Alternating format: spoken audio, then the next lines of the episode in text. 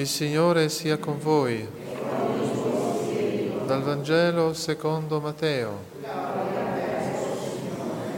In quel tempo Gesù disse ai suoi discepoli, avete inteso che fu detto, occhio per occhio, dente per dente, ma io vi dico di non opporvi al malvagio, anzi se uno ti dà uno schiaffo sulla guancia destra, tu porgili anche l'altra e a chi vuole portarti in tribunale a toglierti la tuna, tunica, tu lascia anche il mantello.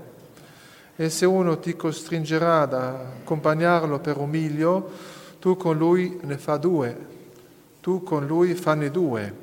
Da a chi ti chiede e a chi desidera da te un prestito non voltare le spalle Avete inteso che fu detto amerai il tuo prossimo e odierai il tuo nemico, ma io vi dico amate i vostri nemici e pregate per quelli che vi perseguitano, affinché siate figli del Padre vostro che è nei cieli. Egli fa sorgere il suo sole sui cattivi e sui buoni, fa piovere sui giusti e sugli ingiusti. Infatti, se amate quelli che vi amano, quale ricompensa ne avete? Non fanno così anche i pubblicani? E se date il saluto soltanto ai vostri fratelli, che cosa fate di straordinario? Non, fate, non fanno così anche i pagani? Voi dunque siate perfetti come perfetto il Padre vostro celeste. Parola del Signore. Sia lodato Gesù Cristo. Cari fratelli e sorelle, il Vangelo di questa domenica ci parla della perfezione cristiana, ci parla della perfezione cristiana, della santità, in cosa consiste la santità, essere perfetti.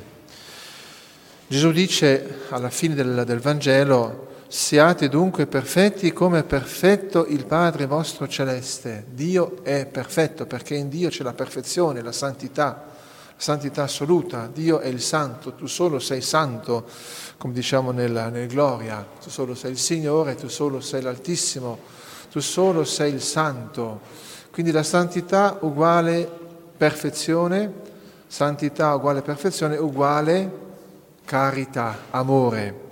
Di questo ci parla il Vangelo di oggi, della carità, dell'amore. E poi ci parla anche delle coordinate, delle caratteristiche proprio della carità, in che cosa consiste la carità, cos'è la carità. Gesù dice non siate come i pubblicani, non siate come i pagani. Come dobbiamo essere allora? Dobbiamo essere come i figli del Padre, affinché siate i figli del Padre vostro che è nei cieli, i figli del Padre. Gesù Cristo è figlio del Padre, anche noi siamo figli del Padre, ma Gesù è figlio naturale generato da sempre dal Padre e noi siamo figli adottivi per adozione, come dice San Paolo.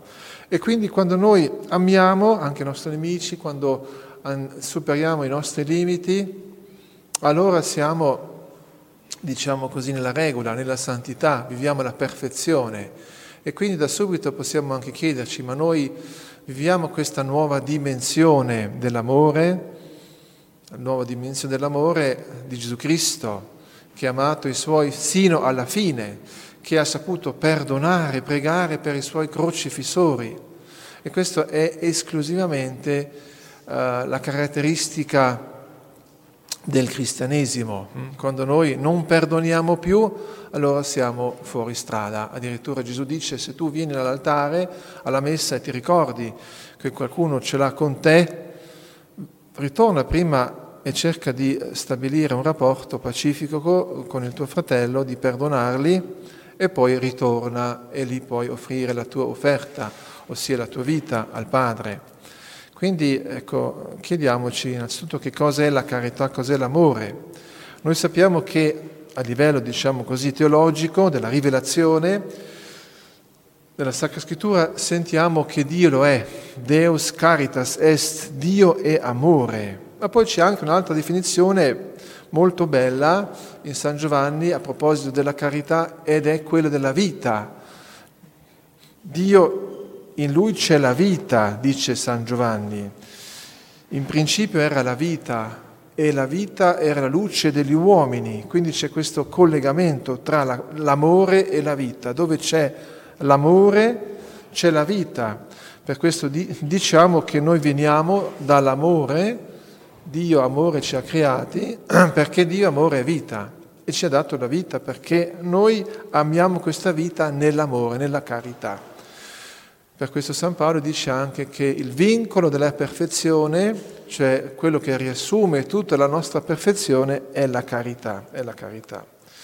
E questo venire dall'amore, l'origine della vita che viene da Dio, Dio ha creato tutto, come si dice, dal nulla, questo fatto è anche in qualche modo a livello filosofico una cosa naturale, logica, è la causa prima.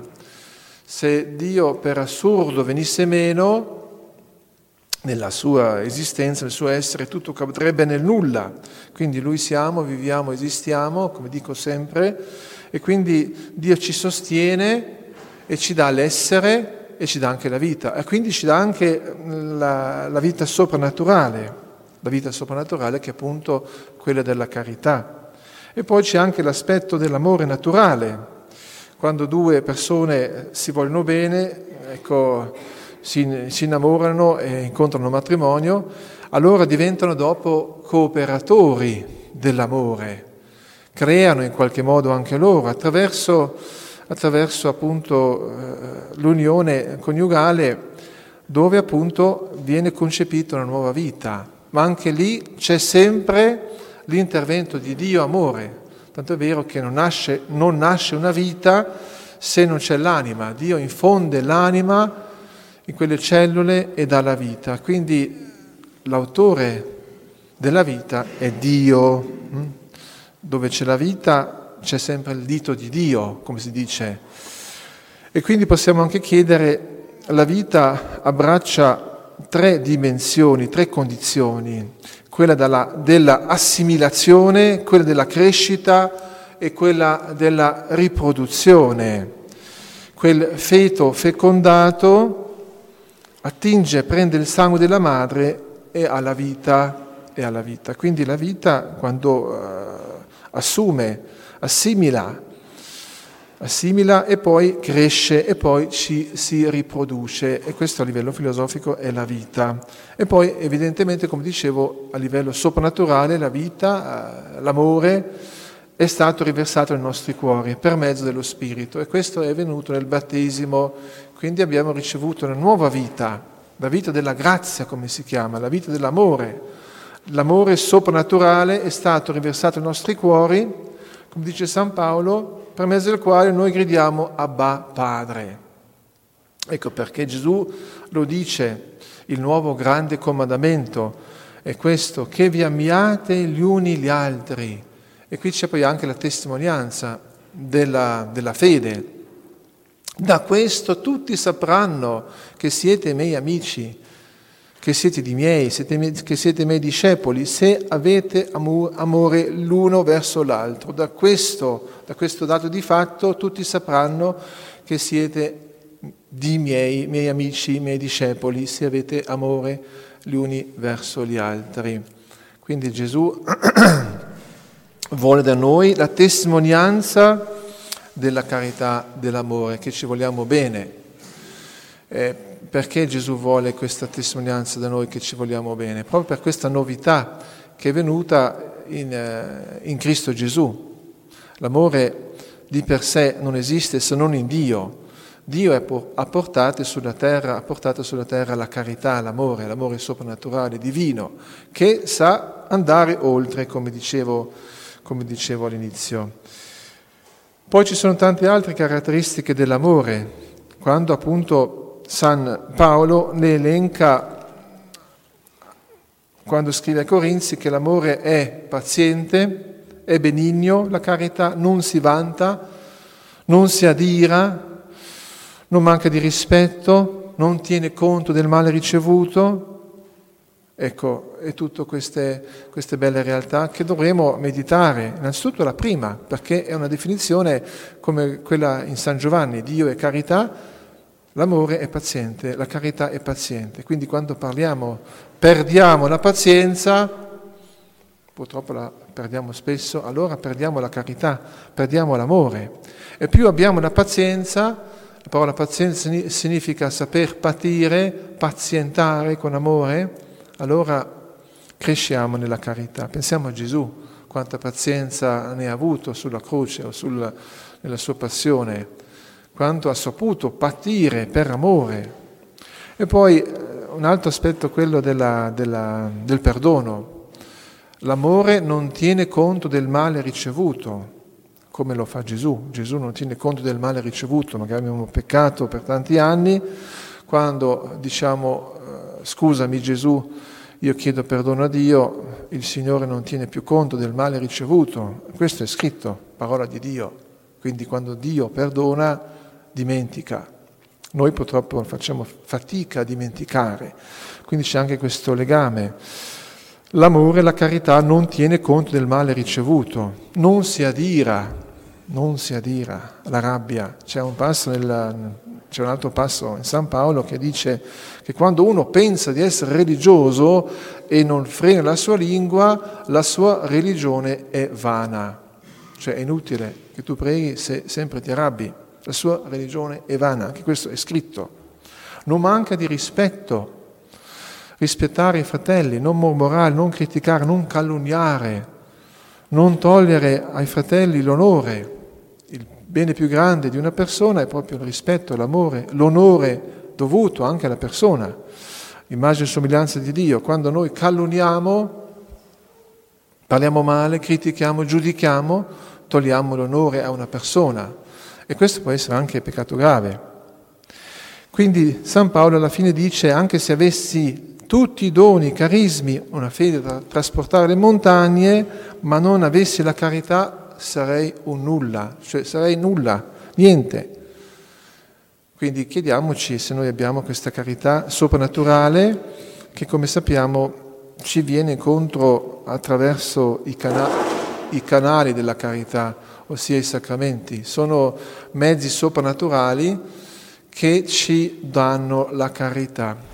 I mezzi soprannaturali che ci danno la carità soprannaturale vengono da Dio, vengono da Dio, perché Dio, l'essere soprannaturale per eccellenza, è venuto in mezzo a noi, si è fatto carne, il Verbo si è fatto carne, l'amore è venuto in mezzo a noi e questo amore ci raggiunge attraverso questi mezzi della carità. Ci rivestiamo di carità quando preghiamo.